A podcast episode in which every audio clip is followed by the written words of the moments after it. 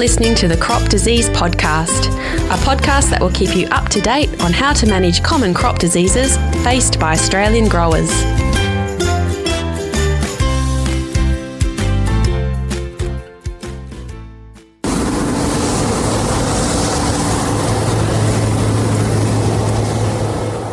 Oh, the sound of harvest. It's upon us again. But as you dust off the big machine, have you thought about how you'll manage your stubble this season? The reason I ask is because many crop diseases are stubble borne. This means they live on the stubble during the dry, hot summer and wait for a few droplets of rain to come to life again and attack your crop. So if you're thinking about stubble management, then in this episode, we've got you covered. Hello, it's Megan Jones from the Centre for Crop and Disease Management, and I'm your host for the Crop Disease Podcast. We're going to talk to three experts on this topic Research Coordinator Cassandra Schefe from Riverine Plains Farming Group. We're also going to talk to a well known WA consultant, Garren Knell from Consult Ag. And last but not least, a farming systems economist who is also co hosting with me today, Amir Abadi from the CCDM. Welcome to the show, Amir. Thank you for having me, Megan. I'm pleased to be here. Yeah, well, it's good to have you here, Amir. Thanks again for coming on. We are talking about stubble management for this episode, and it, we are getting into harvest. Can you tell us, would stubble management be an important consideration for growers coming into harvest this season, do you think? Uh, yeah, this season has been a bit of a mixed bag. I think, um, you know, it started late, and then um, we had this um, dry spring. September was a bit dry. So stubble loads are not going to be very heavy, um, and unless people are in a high rainfall, medium rainfall zone, and lucky to have received enough rain to get a decent uh, crop, stubble loads are going to be pretty light. So, for those farmers who are in the low rainfall zone or have had uh, low yielding crops, I don't think the stubble loads are going to be a big issue. And and we also haven't had the wet spring that would uh, engender or foster disease development. And so the hope is that uh, these stubbles aren't going to have a lot of disease on them to go into next season. Yeah, yeah, no, that sounds good, Amir. Um, well, earlier this week, I spoke to Cassandra Schefe from Riverine Plains, which is a farming group spanning across southern New South Wales and northern Victoria. Um, Cassandra is a research coordinator there. Have you met her before? Yes, I've been lucky to meet Cassandra. Um, I met her when I was in the Riverine Plains in 2016. Well, yeah, you would have been in the middle of it all. Um, this project that she's a, she talked to me about, actually. Yeah, she yeah. took me to the um, experiments that they were running and explained some of them for me. So. Oh, brilliant! Yeah, so um, yeah, well, I spoke to her about that project, and which looked at stubble management and included the impact of disease. Would you like to listen to what we spoke about? Yes, absolutely. Thanks. Okay, let's listen. Hello, Cassandra speaking. Oh, hi, Cassandra. This is Megan Jones from the CCDM. How are you? I'm good, Megan. How are you going? Yeah, I'm very good, thank you. Yeah, thanks for your time today. No worries at all. So, I guess um, we are talking about stubble management in this podcast, but before we start all that, can you just tell us a bit about yourself, um, a bit about what you do at the Riverine Plains and how you got there? Sure. So, my role at Riverine Plains is as the research coordinator. So, I manage all the research on the ground and also work with uh, funders and other stakeholders to bring research to the region. So, a big part of the Riverine Plains Farming Group is connecting into more national and uh, uh, industry research that's happening in other regions to make sure that things that come into the region are appropriate. Oh, very good. And how long have you been with the Riverine Plains now? So I've been with Riverine Plains for uh, a bit over five years now. Mm. So really enjoying getting my boots dirty and spending a lot of time talking to farmers. Yeah, brilliant. So good. So how is it looking over your way at the moment? Is it looking okay? Look, it's looking okay. It's amazing how everything's just hanging on. Um, we haven't had much rain at all through the season, but we had enough through winter to, to get things up and going. And now we're looking at reasonable biomass crops, but we'll get some yield. Um, but more importantly, we've grown a lot of biomass, which means that we've got options as far as uh, cutting for hay or taking through to grain. And certainly compared to a lot of other regions, we've been very lucky. Oh, that is good to hear. Um, so, I heard about this stubble management project you've been working on. Can you tell us a bit about that? As I understand it, it's been quite a long term trial, is that right? Yeah, so the project went over five years, which is considered quite a long term uh, project in, in these days. The, the whole idea of it wasn't to say is stubble management good or stubble management bad or you know we must retain stubble. the aim of it was to say, how can we look at our stubble systems in, in, light of current agronomy? Because a lot of the work that was done on retaining stubble was done, um, you know, 20 years ago when, when no-till and that first came in. So really important to have a bit of a check-in to see how we're doing things and if we can improve, but also to look at the system as a whole. So we're not saying you must do this or you must do that, but saying let's have a look at the options that you've got, and if you wish to retain stubble, how can you make that most effective? And what did you find with this research over the past five years? So the, the concept of this project, which differs a bit from previous work, is that it wasn't a long-term experiment in the same place where we're going through a rotation of crops. What we did was we chose uh, wheat stubble and we imposed all our stubble treatments onto that. So we burnt, we cultivated, we mulched, we cut the stubble short, we cut it high. We, we looked at, we, we might have baled it for straw. And then the farmer came in and sowed his crop over top. So we had a fully replicated large scale trial that we could assess the impact of these different treatments. And the really important thing is that there was very few differences in yield between any of the treatments that we applied. So that's actually really cool because what that means is that we can look at stubble management as a tool within our larger agronomy system and we're going to use stubble management to manage things like incorporation of lime. We're going to use it to manage weeds and we're going to use it to manage any disease risks and conserving moisture. Yeah. Oh, that's so interesting. And have you looked at stubble management and how it can affect disease levels? What did you find in that regard? Yeah, so we did do some work on that, uh, specifically looking at yellow leaf spot. Um, that was something that came through in our wheat because we were generally sowing wheat on wheat, so our second wheats had a higher um, susceptibility to disease. So we did find in some of our crops that we got higher scores of yellow leaf spot in our stub retained systems compared to our burnt. But we weren't talking really high pathology. So it was never a, a make or break. Um, and then yellow leaf spot was never like the key determinant of our yield potential. And then as the as the um, project went on, we tended to select varieties that were more resistant to yellow leaf spot. All right. So it was never a big deal. Well, one last question for you, Cassandra. Overall, uh, well, we are heading into harvest right now. So, what are some key messages you are giving grain growers who are looking for stubble management advice? Key messages we've got is that stubble retention or burning or cultivation is not a key driver of yield in our region. And so the, the chance of being penalised um, based on what decision you make is very low across a range of seasonal conditions.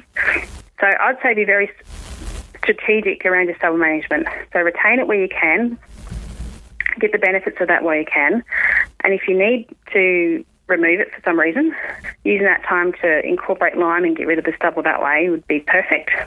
Um, but just think of it as another tool you've got.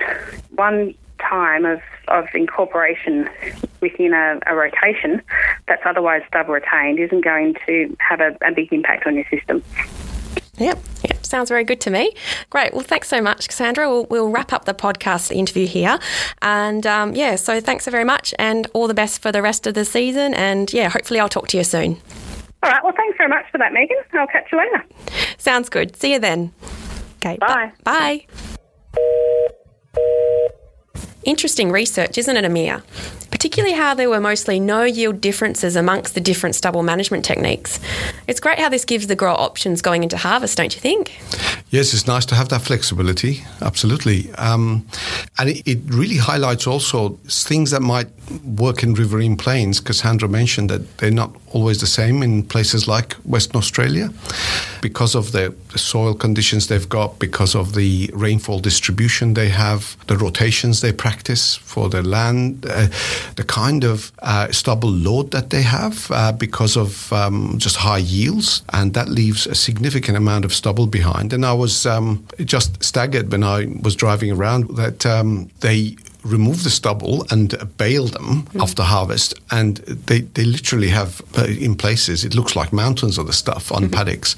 And then they set fire to what remains as well, which means they still have a lot of this stuff around. And uh, and it was interesting that maybe some of those operations don't need to be done um, uh, in in riverine plains if they're avoidable and they don't contribute much to protection against disease or frost management or managing the um, soil moisture content uh, entering into the next season.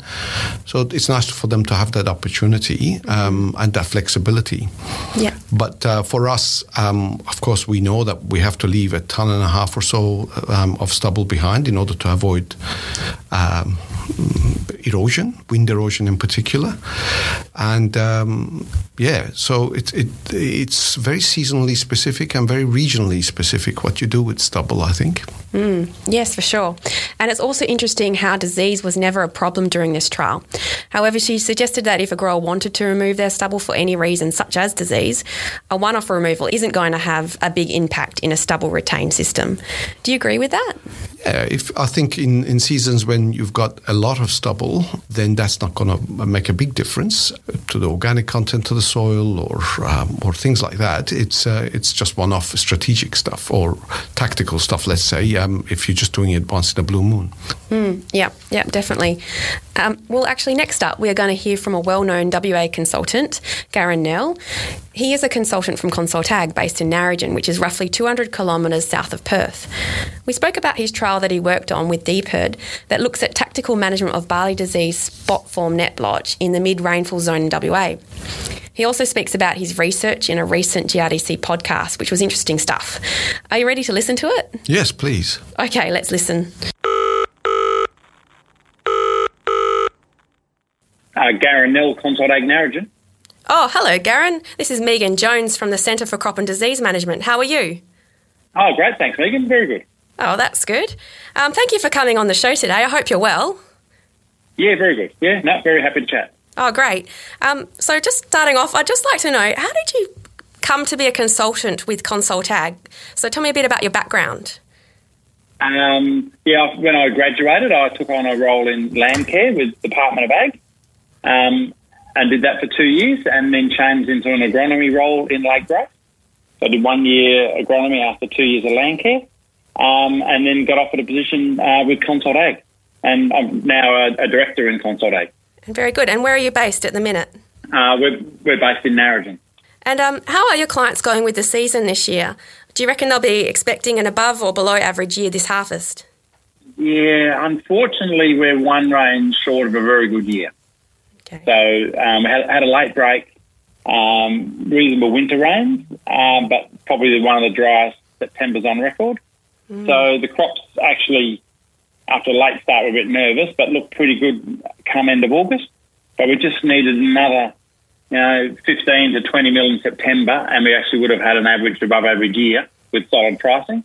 But um, people are a bit nervous now whether we're going to have any grain quality issues. Um, and and how the yield's going to come in because the crops have been living on stored soil moisture now for a month, and uh, the weather's warming up and they're hanging on and filling grain, but um, it's just going to be a bit nervous as to what the quality is going to be like, and obviously the yields will be, be down a bit. So on the plus side, it's made uh, disease management much easier with the dry spring. Uh, we haven't had to spend as much money on fungicide as we would have other years, but um, but we'd much rather have the rain and manage the disease. Yeah, that is always a plus side, isn't it, with disease, isn't it? So a bad year yes, means yeah, not right. so much disease to manage. So speaking of diseases, I actually heard you've done a bit of work uh, that was funded by GRDC around the spot form net blotch disease, uh, working with DPIRD. Can you, can you tell us a bit about this research? Yeah, my, myself and Trent Butcher in the Narrogin office. Um, there's a kind of a real been a real gap in data. Um, a lot of the barley disease work is done in the high rainfall area where it's easy to get economic responses. The disease pressure is higher, and and the crops usually get that last rain of the year, so it's really easy to tease out yield differences and economic responses. When you're in the medium rainfall zone, making agronomy decisions about managing disease can be quite tricky because one year you might be expecting a three ton plus year uh, yield, the next year it might be uh, low two ton or or even sub two ton yields from season to season because of that variability. And because of that, a lot of the commercial research isn't done in those areas. But when you're trying to advise growers on the best strategy, we really need some data to say in what year or under what situations do we spend more and use the premium products to maximise yield potential, and in what situations do we um, cut back and maybe go with the cheaper options and uh, look to conserve, conserve our inputs.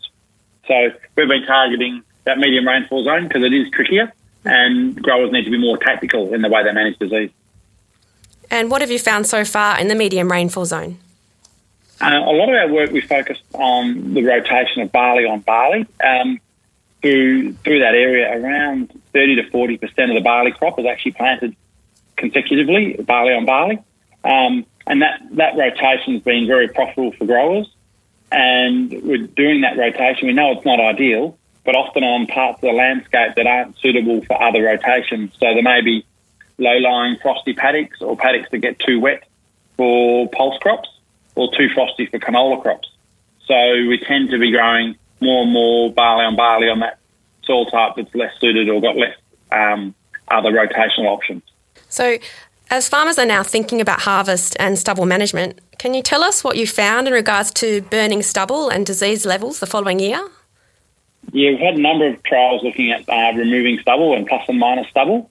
Um, what we tend to find is when the stubble is retained and you have a wet start to the season, so you get the crop up and away, and then and then a number of rain events in the early stage of the crop's life, the disease really builds up quickly where the stubble's retained. So the ascospores, the spores from the spot type net blotch, effectively splash straight from the stubble onto the emerging seedling, and the disease pressure can be high right from the start. Where we've burnt the stubble, we tend to find that disease build up is much slower. So if we remove stubble, the crop has nowhere near that early infection, and uh, while the disease is still there, it doesn't give a, a full control. Um, the incidence or the pressure is much lower. So it gives growers more time if the stubble's removed to manage um, the disease and often coincide that fungicide with another with another application of of a, an alternative pesticide. So um, regularly, that yield difference uh, flowed through to around half a tonne, um, four to five hundred kilos of extra yield with the stubble removed and often that isn't all entirely related to disease. So where we had multiple sprays, we couldn't buy back that yield. So there's something going on with barley on barley, whether it's an allelopathic effect or not. But burning stubble um, regularly increases yield, and if it's a wet start of the year, it can um, drop your disease pressure. Oh, that's a good finding. Um, you talk about yields, but does this research also take into profitability of that management as well? Yes, it does. Yeah. So yeah, removing stubble is actually a very cheap strategy. Of course, growers need to um, weigh up the risk. We, we know that you know, we, we don't want to encourage or make the whole landscape vulnerable to erosion, but often these soil types where we're growing barley on barley are lower in the landscape and, and less vulnerable to wind erosion events. So we've got to be careful not to apply this strategy in, in the wrong part of the landscape or in the wrong part of the state where we're doing the, the stubble burning. It's uh, soil types that are pretty solid and not vulnerable to blowing away. So um, growers are more confident in doing that, but you wouldn't want to do the whole landscape in that in that sort of strategy. Yeah. So, what advice will you give growers when it comes to stubble management of barley? Um, does this advice differ between rainfall zones as well? Yeah. Well, in the low rainfall zones, often retaining stubble is is important because they have extended dry periods in the low rainfall areas, and anything you can do to retain moisture is really important. Uh, I think there's a real fit in the medium rainfall zone um, for removing stubble especially if you've got barley on barley rotations. Um, other parts of the landscape where you can support a better rotation, we don't need to remove the stubble, but it's just where we have barley on barley, that part of rotation could be um, uh, burnt the stubble. It's going to re- reduce early disease infection, reduce uh, pressure on the fungicides, and ultimately lead to less uh, pressure on fungicide resistance. Of course, the best strategy would be not to have a barley on barley rotation. Growers are aware of that, but where you need to, because of the uh, no alternative rotation that's profitable, then growers should consider removing stubble, providing the paddocks don't blow away. And that can be done quite late in the season, um, right up to close to seeding time. Yeah, very good. Good advice, Garren, there. I just have one more question for you. Um, what do you think needs to change to make it easier for growers to manage barley diseases? Certainly on those parts of the landscape, if we had alternative crops to have a better rotation, that would be really useful. And some farmers are putting hay um, in that mix to, to allow that um, break in the rotation. Um, better disease resistance of the barley will help. And also, you know, one of the things we're doing um, a lot of work with growers is is pointing out the uh, fungicide resistance groups and to make sure growers are rotating through those those fungicides. So not always going to the cheapest product on the shelf, because if overuse of the cheaper products is going to accelerate the rate of fungicide resistance. So growers need to be aware of uh, integrated disease management, and I think choosing the correct variety with the right resistance, uh, choosing the best rotation possible, and where they can, if they can avoid barley on barley, that's always good. But if they have to, then make sure they've got the best resistant variety. And then when using and removing stubble is a uh, non-fungicidal approach. And then when you need to use fungicides to control disease, make sure you're monitoring the disease levels in the crop before you spray, because some growers are actually a bit proactive and prophylactically spraying when the disease isn't even there. And when you use a fungicide, make sure you rotate through your groups. So not always grabbing the cheapest product on the shelf, using a range of, of fungicides that are now available. Um, that fits very well into your integrated disease management package. Yeah, that sounds very good to me. Okay, well, thanks so much for coming on the show today, Garren. I hope um, things go well for the, I don't know, harvest coming up and for your clients. And yeah, hopefully we can talk to you again soon. Sounds wonderful. Thank you, Megan. Okay, thanks, Garren. Okay, bye. Bye. So, how interesting was that, Amir? Particularly how Garren talks about burning of stubble as a profitable strategy for managing spot form net blotch, particularly for where barley on barley rotations make sense. It was interesting, hey? It is, yeah. I also like the way he told us about the subtleties of it, and, and there's a nuance in uh, burning stubble. There are places he mentioned in the medium rainfall zone where, because of land being in low lying areas, waterlogging and frost causes or it prompts the farmer to, to think, okay, well, I'll barley on barley is quite profitable since I can't grow canola or peas or, or lupins in this space. So growers are tempted to do barley and barley. So if the, the first year of barley was a very big crop, and so you're carrying over a lot of stubble, good season gives you good yields, but also it gives you high disease pressure. It means you will carry more disease to the next season if mm. it's going to be a barley crop. So burning that makes good sense. Yeah, yeah, for sure. And I, I think both of the interviews had some pretty important key messages for stubble management, don't you think? Yeah, what did you think about their key messages, Amir?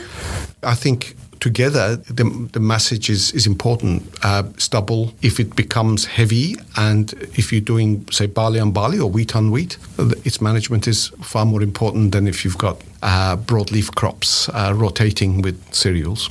Mm, absolutely. Uh, so, yeah, and what about when Garren talks about integrated disease management, um, which includes resistant varieties, monitoring your crops, and rotating fungicides? Absolutely. I think um, the three C's, um, which we call it, which we call in um, CCDM, the three C's are we start with cultural first, and then cultivar, and then chemical. So cultural practices, whether you're doing rot- uh, practicing good rotations um, to break the disease cycle of any crop pulses, is very important. Then your tillage is important, and your stubble management is part of that cultural practice. And then you've got the cultivar uh, at the time of seeding. What cultivar are you going to grow? A resistant one, and then you come back and protect them with chemicals if you have to. And then if you're going to use chemicals, then you rotate the chemicals so that to, you can avoid resistance developing. So all of that makes sense. And of course, all of that sits on top of the uh, the return on investment to your crop. So you don't want to spend more money than you're going to earn from the crop. If that final chemical is is going to cost you twenty dollars and all it's going to return to you is ten bucks a hectare, then that's not worth doing. So um, that becomes quite important. One of the things we worked out in our recent work is that one of the best ways to maximize return on investment to chemicals during the growing season is wait till you see the flag leaf of the cereals and then check the weather and if you're expecting high rainfall and you're expecting high yield and the price is good, then have a go at protecting that flag leaf as soon as you can because that is the canopy asset that is filling the grain and contributing most to profitability. So protect your most valuable assets at the right time, in the right season, in the right region. It doesn't always pay to, to spend lots of money on, on your crop. And what a great way to finish off this podcast. So thanks very much, Amir. It's now time for us to wrap this up. Yeah, thanks for co hosting with me today. And I hope you come back and can do this with me again sometime soon. It would be my pleasure. Oh, fantastic. So if you have a crop disease topic that you'd like us to cover, then let us know. You can follow us and let us know on Twitter at the CCDM. You can also sign up to our blog and get more information just like this at ccdm.com.au. Well, that's all for now. You'll hear from us next month for more crop disease discussions. Can't wait for that. Okay, see ya. This podcast is brought to you by the Centre for Crop and Disease Management, a national centre co supported by Curtin University and the Grains Research and Development Corporation.